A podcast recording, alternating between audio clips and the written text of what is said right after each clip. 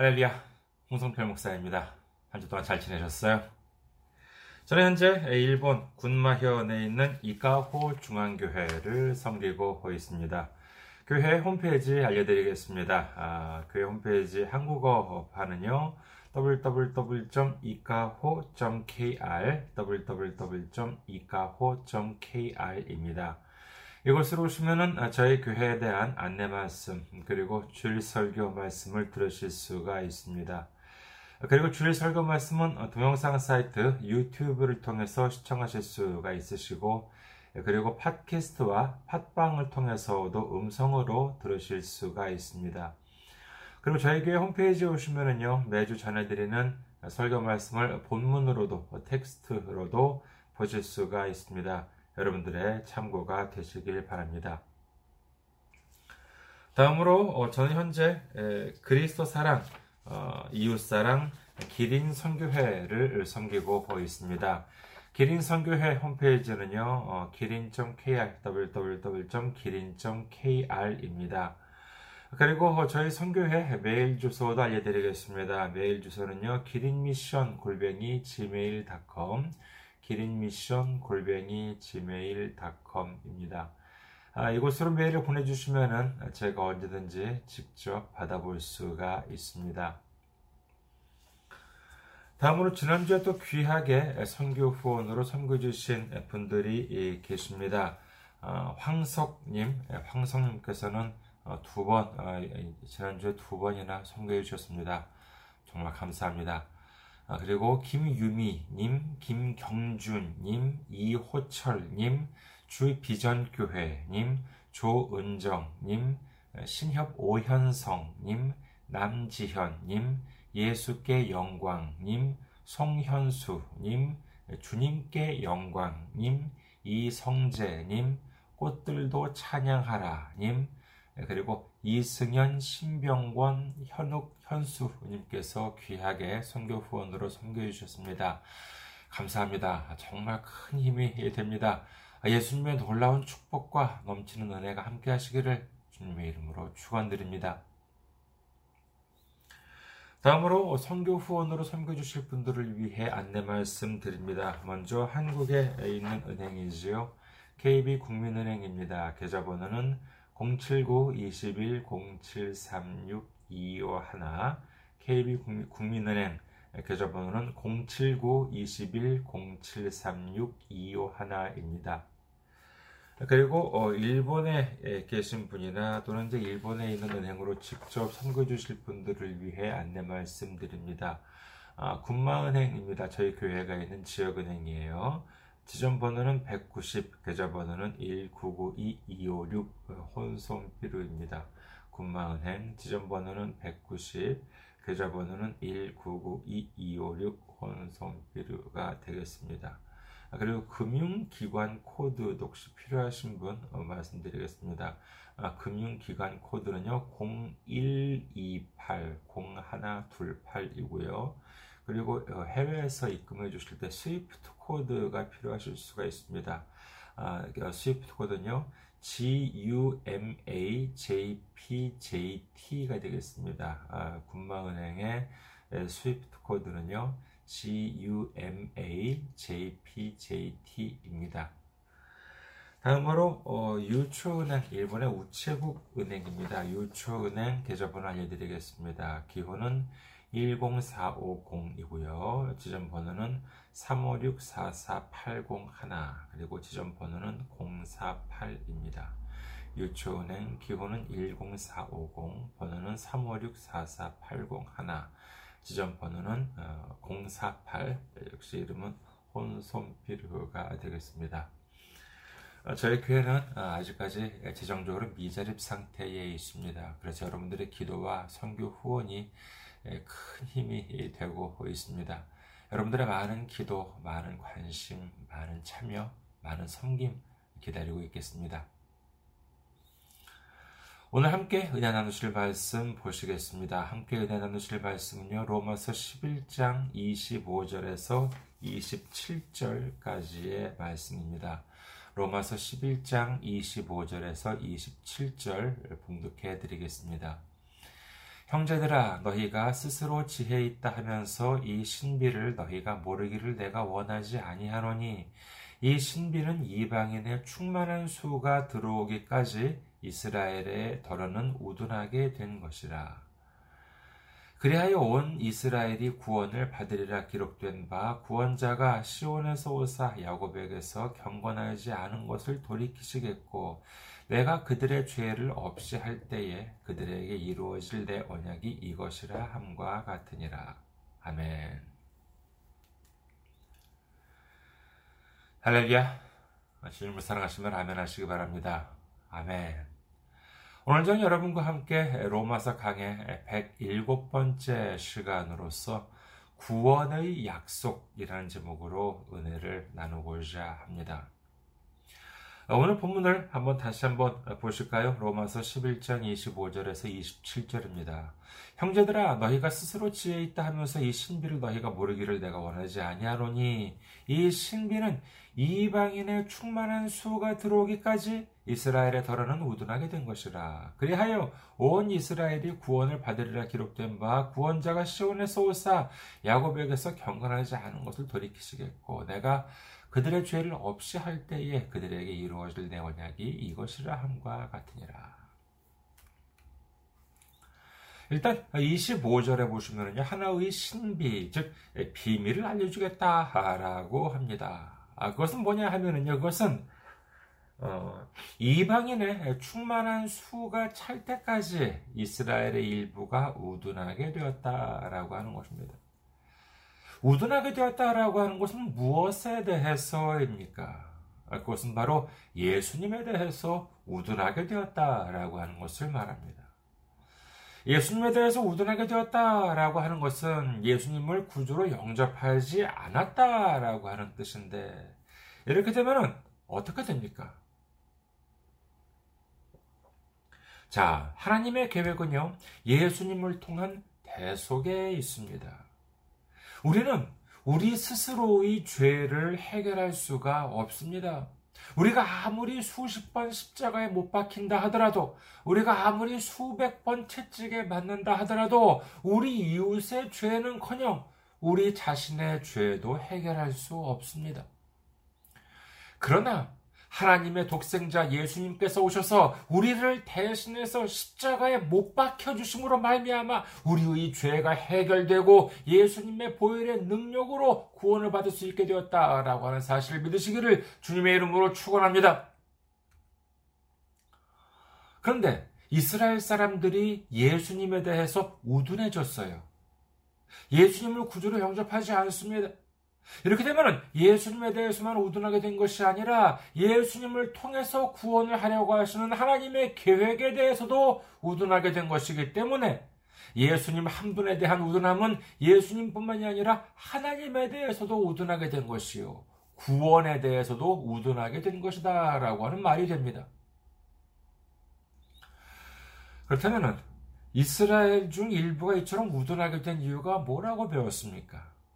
그것은 바로 이로 인해서 이방인에게 복음이 전해지게 되었다. 이렇게 우리는 배웠지요. 그럼 하나님께서는 이처럼 무둔하게 된 이스라엘 자손들을 버리셨다는 것인가? 라고 하면은 그렇지 않다고 기록을 합니다. 하나님께서는 이스라엘 자손을 반, 이스라엘 자손들을 반드시 구원하신다. 이렇게 말씀을 하고 계시지요. 이것이 사실이라면, 사실이라면, 이라면은 하나님께서는 언제 이스라엘 자손들을 구원하실 것인가 하는 점인데 이에 대해서 성경에 기록하기를 이방인의 충만한 수가 들어오기까지라고 합니다. 이처럼 뭐 수가 충만해진다, 뭐 수가 찬다라고 하는 말을 들으면은요 흥분하는 사람들이 있습니다. 아, 그것은 바로 이른바 신흥 종교 집단이에요. 뭐 말이 좋아서 신흥 종교 집단이지 뭐 그렇잖아요. 사실 이런 집단은요, 뭐 하나가 아니라 여럿이 있습니다. 요한계시록 7장에 보면은요, 이스라엘 12지파마다 12,000명씩 아, 도합, 그러니까, 아, 각각 12지파마다 12,000명, 12,000명 이렇게 해가지고 12,000명 곱하기 12이니까는 14만 4천이죠. 아, 근데 이제 이 도합 14만 4천 명만 인티심을 받았다라고 하는 기록이 있는데 마지막 날에는 이 14만 4천 명 안에 들어야지만 구원을 받는다라고 하는 것이에요. 12,000명 곱하기 12, 14만 4천 명 안에 들어있어야지만 구원을 받는다. 이렇게 이제 요한계시록 7장에 보면 나와 있습니다. 그러면서요, 자, 이것을 어떤 식으로 이 이른바 그 신흥 종교 집단에서는 해석을 하느냐 하면은 자기들이 열두 지파를 만들어 놓고는요, 각 지파에 들어가는 명단들을 자기가 만들어 놓습니다. 그래서 각 지파에서 12, 12,000명, 각 지파, 각 지파마다 12,000명 안에 들어가야 구원을 받을 수 있다라고 하는 거예요. 그렇다면 어떻게 해야 그들이 말하는 각 지파의 그 12,000명 안에 들어갈 수 있느냐 하면은요, 그 종교 집단의 말을 잘 들어야 그 명단에 들어갈 수가 있다는 것이지요. 쉽게 말하면 뭐겠습니까? 예. 헌금을 많이 내면은 그 명단에 들어가게 되고 헌금을 못 내면은 그 12,000명에서 밀려나게 되어서 구원을 받지 못한다는 거예요. 그들은 말합니다. 아, 공짜 천국은 없다. 그러니까 헌금을 많이 내라. 신자들을 많이 모아와라. 그래야 천국 간다. 그러면서 외칩니다. 이 말이 맞아요? 틀려요? 이런 걸 들으면은요, 정말 참, 장사는 이렇게 해야 되는구나라고 하는 생각이 듭니다. 저도 뭐 그렇게 막 얘기를 하면은요, 어쩌면은 교회 재정도 좀 넉넉해지고, 뭐좀 좋을 것 같아요. 하지만 저는 그런 말씀을 못 드립니다. 물론 성경에는 물질 이야기가 없는 것은 아니에요. 하지만은 돈을 무조건 많이 내기만 하면은 구원받고 천국에 간다. 그런 이야기는 어디에도 없습니다.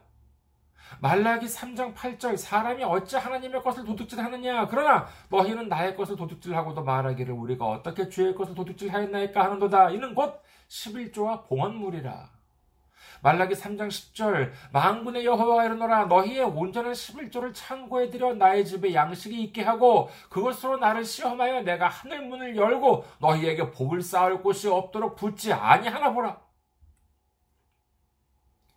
11조, 즉, 자신의 수입에 있어서 10분의 1은 자기 것이 아니라 하나님의 것이다. 이렇게 성경은 기록을 합니다.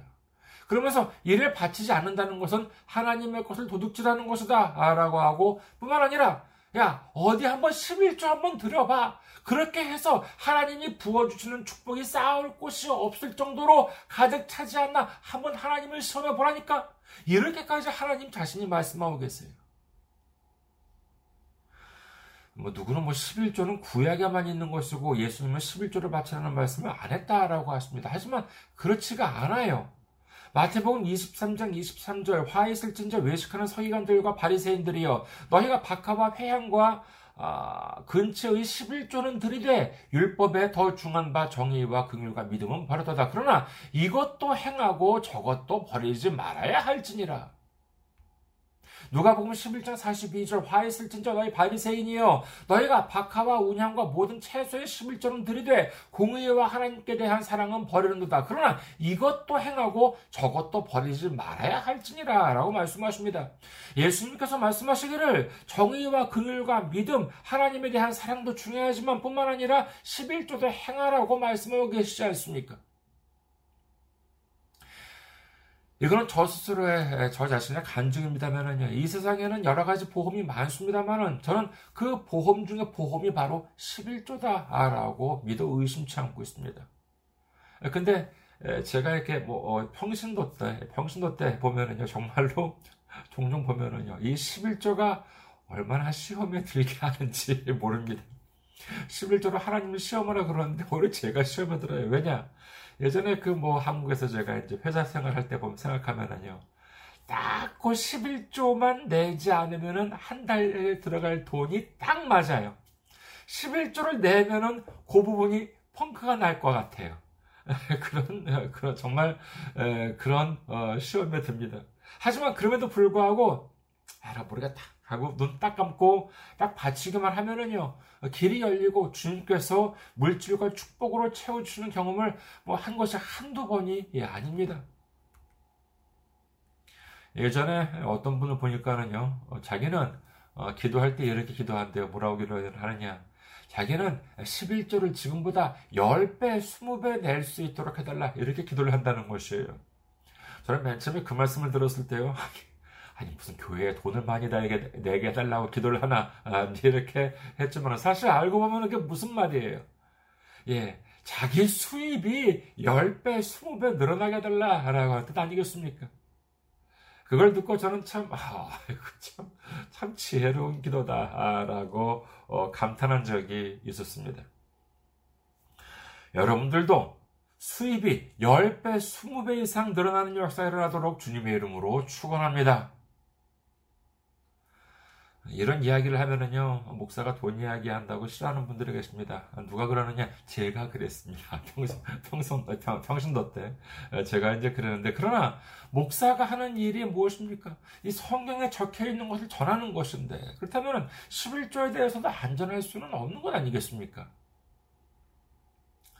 이른바 신흥 종교 집단이 하는 돈 이야기에 비하면요, 이런 아무것도 아니지요. 무조건 돈을 많이 내야 천국에 갈 수 있다. 그들은 서슴없이 그런 말을 하는데 저는 그런 말은 절대로 못합니다. 이유가 뭐겠습니까? 성경에 그런 말씀이 없기 때문인 것입니다. 그리고 각 지파마다 무슨 만 2천 명씩 총 14만 4천 명 안에 들어야지만 구원을 받을 수가 있다?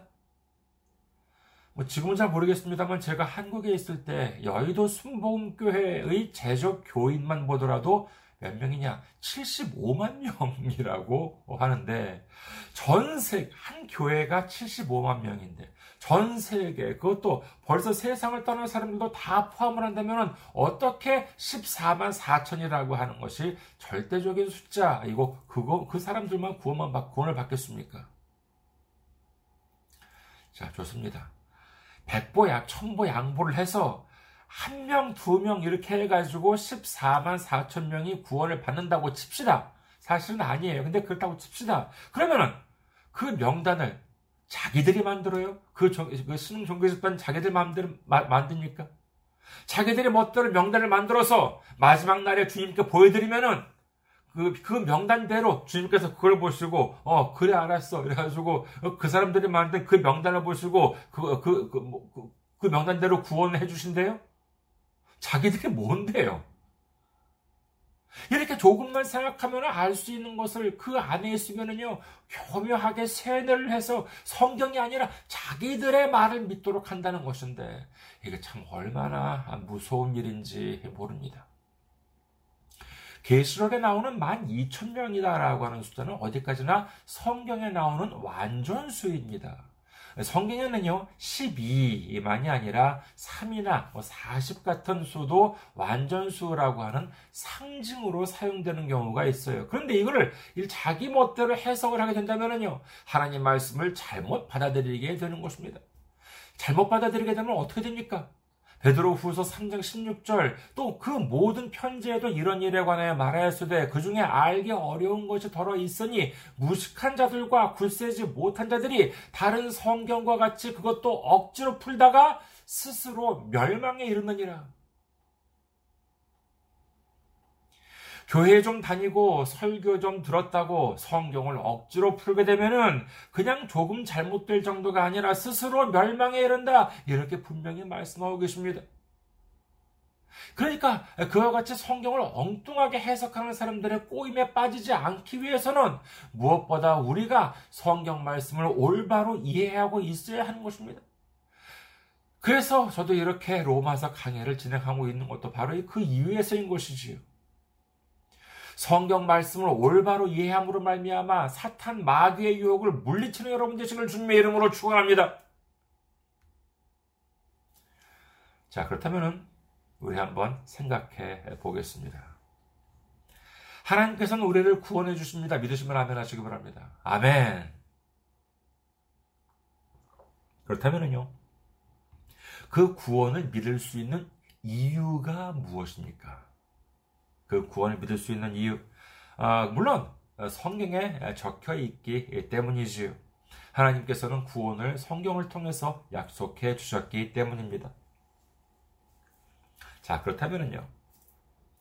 우리는 왜 성경에 적혀 있는 약속을 믿을 수 있는 것일까요? 여기에는 여러 의견이 있을 수 있겠습니다만 주님이 말씀하신 약속을 우리가 믿을 수 있는 이유, 즉 성경에 적혀 있는 어, 야, 말씀을 우리가 믿을 수 있는 이유는 바로 약속을 지키시는 하나님이다라고 하는 것을 무엇을 통해서 알, 알게 되었어요? 그렇죠. 성경을 통해서 알게 되었기 때문인 것입니다. 성경에는 많은 약속이 나옵니다. 그런데 아무리 성경을 보아도 하나님이 맨날 말만 했지 도무지 지키는 모습이 안 나와요. 그렇다면 우리를 향한 구원의 약속도 믿을 수 없는 것 아니겠습니까? 하지만 성경을 보면 하나님께서는 약속을 지키는 하나님으로 기록되고 있습니다. 그 최대의 약속이 무엇입니까? 그것은 바로 하나님의 독생자 예수님을 통한 구원이다. 라고 하는 사실을 믿으시기를 주님의 이름으로 축원합니다. 이 시점에서 한 가지 문제를 내볼까요? 성경은 구약과 신약으로 나누어집니다.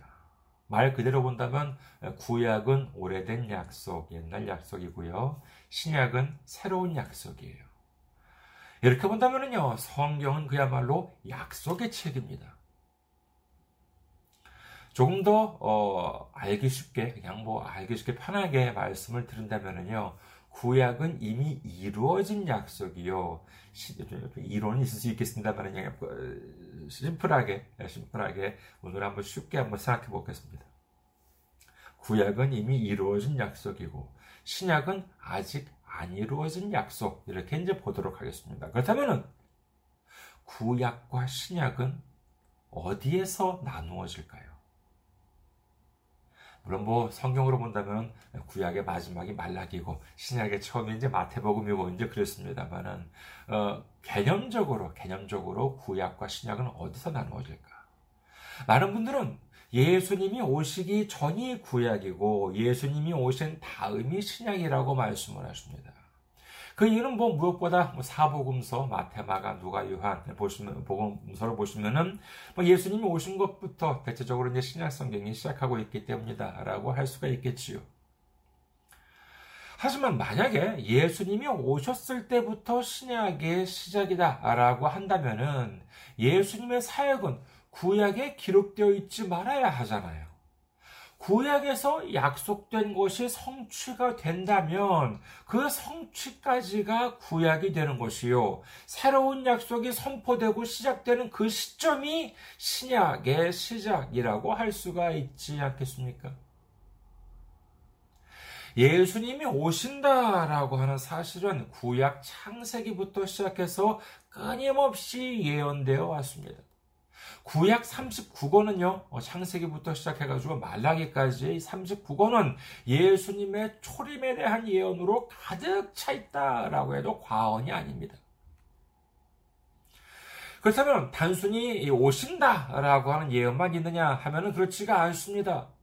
예수님의 십자가에 대한 예언도 많이 있습니다. 뭐 대표적인 것이 이사야 53장이겠지요. 시간 관계상 인용을 생각하겠습니다만은요. 이사야 53장에 보시면은 고난을 당하시는 예수님의 모습이 얼마나 생생하게 예언되어 있는지 모릅니다. 자, 그러면은요. 구약의 예언이 어디서 완전히 끝나게 되느냐 하면은 이는 예수님께서 마침표를 찍으시는 장면을 볼 수가 있습니다.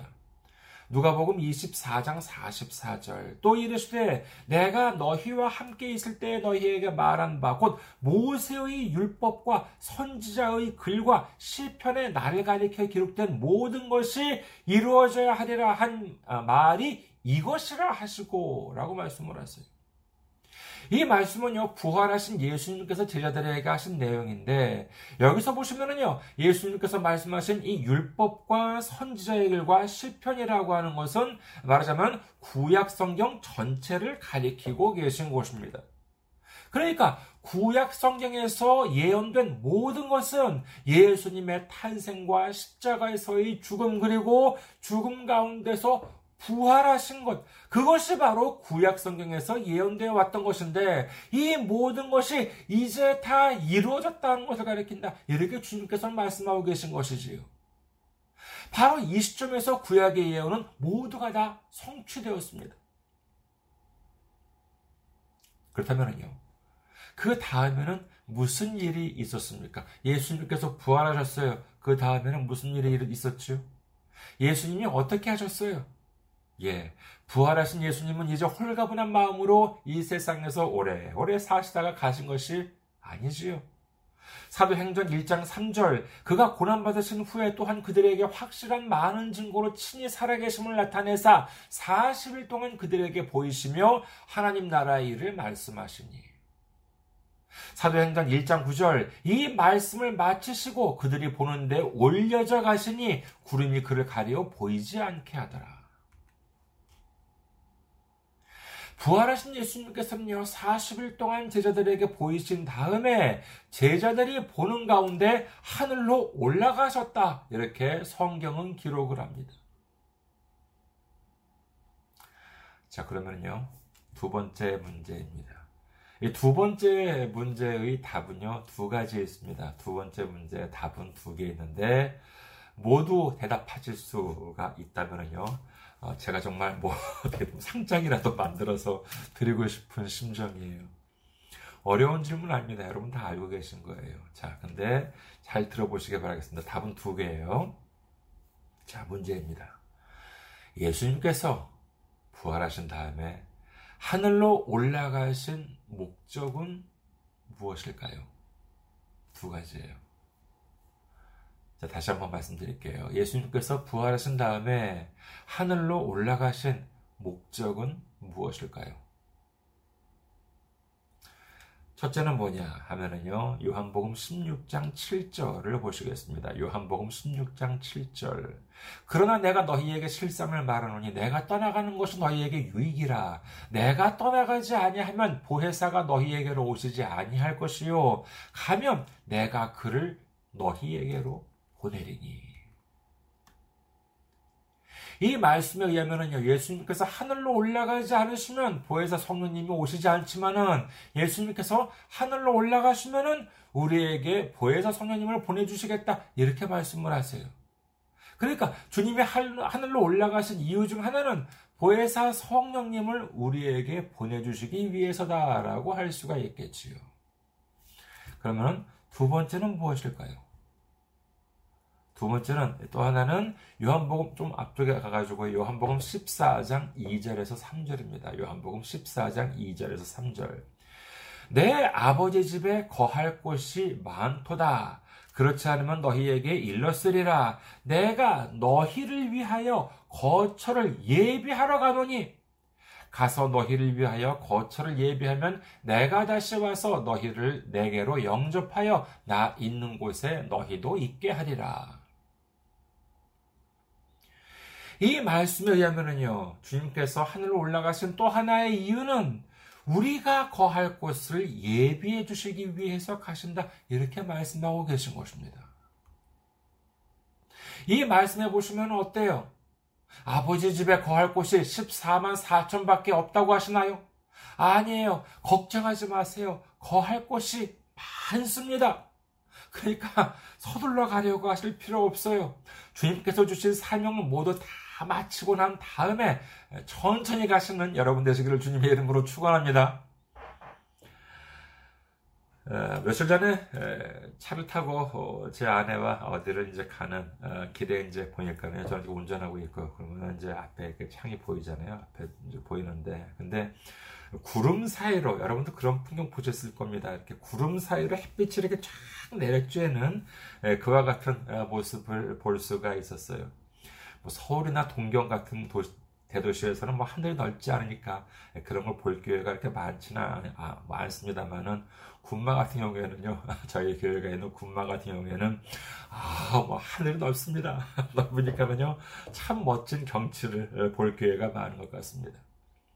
그래서 그 제 아내가 아, 그 구름 사이로 이렇게 그몇 갈래씩이나 이렇게 햇빛이 이렇게 땅으로 이렇게 새어 나오는 그런 비치는 모습을 보고 하는 말이 어, 마치 예수님이 오실 것 같다는 거예요. 뭐 글쎄요, 뭐 실제로는 어떤 상황에서 오실지는 모르겠습니다. 뭐 성경은 구름을 타고 오신다라고는 되어 있는데 뭐 실제로는 어떠한 모습으로 오실지는 뭐 저는 뭐 모르겠지요. 아, 그렇지만은 어, 제가 보니까는 정말 영화 같은 데서 예수님이 이렇게 오실 것 같은 분위기가 나오는 그런 장면이에요. 그래서 오 정말 그러네 라고 이제 했는데 그러니까 어, 제 아내가 하는 말이 어, 예수님을 만나면은 나중에 예수님을 만나면은 뭐라고 할 거냐고 저한테 물어요. 그 여러분께서는 장차 이제 마지막 날에 예수님을 딱 만나면은요 뭐라고 하실 것 같으세요? 어 주여 어, 할렐루야 뭐 에, 그러실 것 같으세요? 글쎄, 저는 뭐, 예수님을 만나는 순간 뭐, 글쎄, 뭐 여러 가지 생각이 들겠습니다만은, 글쎄요, 뭐, 제가 예수님을 만났을 때, 첫 마디는 그냥, 뭐, 안녕하세요. 라고 할것 같아요. 글쎄, 뭐, 다른, 뭐, 앞에 계신데, 뭐, 쫙, 뭐, 좀 그런 것 같지는 않고, 그래도 뭐, 인사는 드려야 되잖아요. 그렇죠? 자, 그러면은요, 네, 여러분께서 어떤 말씀 하시겠습니까? 미리 생각해 두는 것도 좋을지도 모르겠어요. 자, 그러면은, 어, 이제 뭐, 어, 예수님께서 어, 여러분께 이렇게 에, 질문을 하십니다. 자, 여기에는 거할 곳이 많은데, 너는 어디 살고 싶니? 그럼 여러분께서는 뭐라고 대답하시겠습니까? 아, 큰 집에서 살고 싶어요? 교통편이 좋은 곳에서? 경치가 좋은 곳? 산이나 바다가 가까운 곳? 아니면 설마 뭐 땅값이 비싼 곳에서 살고 싶습니까? 그렇게 말씀하시겠어요? 저는 이 질문에 대해서 제 나름대로 곰곰이 생각을 해보았는데 한 가지 어, 좀 좋은 답이 괜찮은 답이 떠오른 것 같아요. 사실 이, 사실 이 답은 아무한테는 안 가르쳐 드리려고 했는데 여러분께만 특별하게 알려드리겠습니다. 아, 주님께서 우리에게 아, 천국 어디서 살고 싶냐 이렇게 물으시면은요 저는 이렇게 답할 것 같아요. 예수님이 계신 곳에서 가장 가까운 곳에 살고 싶습니다. 어떻습니까? 그 동서 고금을 막론하고 보니까는요, 왕이나 대통령 같은 사람이 사는 곳에서 가장 가까운 곳에 사는 사람이 누구냐 하면은 최측근이 살지 않습니까? 그래야 뭐 왕이나 대통령이 부를 때 언제든지 제일 빨리 달려갈 수가 있, 뭐 있으니까는 그렇겠지요. 이는 뭐 그렇다고 뭐 천국까지 가서 뭐 권력에 욕심을 내라라고 하는 말씀이 아니에요. 그것이 아니라 우리에게 있어서 가장 행복한 삶이 무엇이겠습니까? 그것은 바로 주님과 함께 머물면서 주님으로부터 쓰임을 받는 삶이 가장 귀하고 값진 삶이 아니겠습니까? 놀라운 사실은요, 그때까지 기다리지 않아도 돼요. 지금 우리가 살고 있는 이 세상에서도 주님과 가장 가까이 있을 수가 있다는 사실입니다. 그것은 바로 주님께서 보내주신 성령님의 능력으로 말미암아 우리는 언제 어디서든지 주님과 함께 거할 수 있고 주님과 함께 걸어갈 수가 있다라고 하는 사실을 믿으시기를 주님의 이름으로 축원합니다. 주님은 우리를 구원해 주십니다. 주님은 우리에게 성령님을 부어주십니다. 주님은 우리가 거할 곳을 예비해 주십니다. 그리고 장차 주님께서 친히 우리를 영접해 주십니다. 믿으시면 아멘 하시기 바랍니다. 이제 우리에게 성령님을 부어주시고 우리가 거할 곳을 예비해 주신다는 이 구원의 약속을 믿고 주님과 동행하면서 주님으로부터 크게 쓰임받는 삶을 살아가는 우리 모두가 되시기를 주님의 이름으로 축원합니다. 감사합니다. 항상 승리하시고 건강한 모습으로 다음 주에 뵙겠습니다.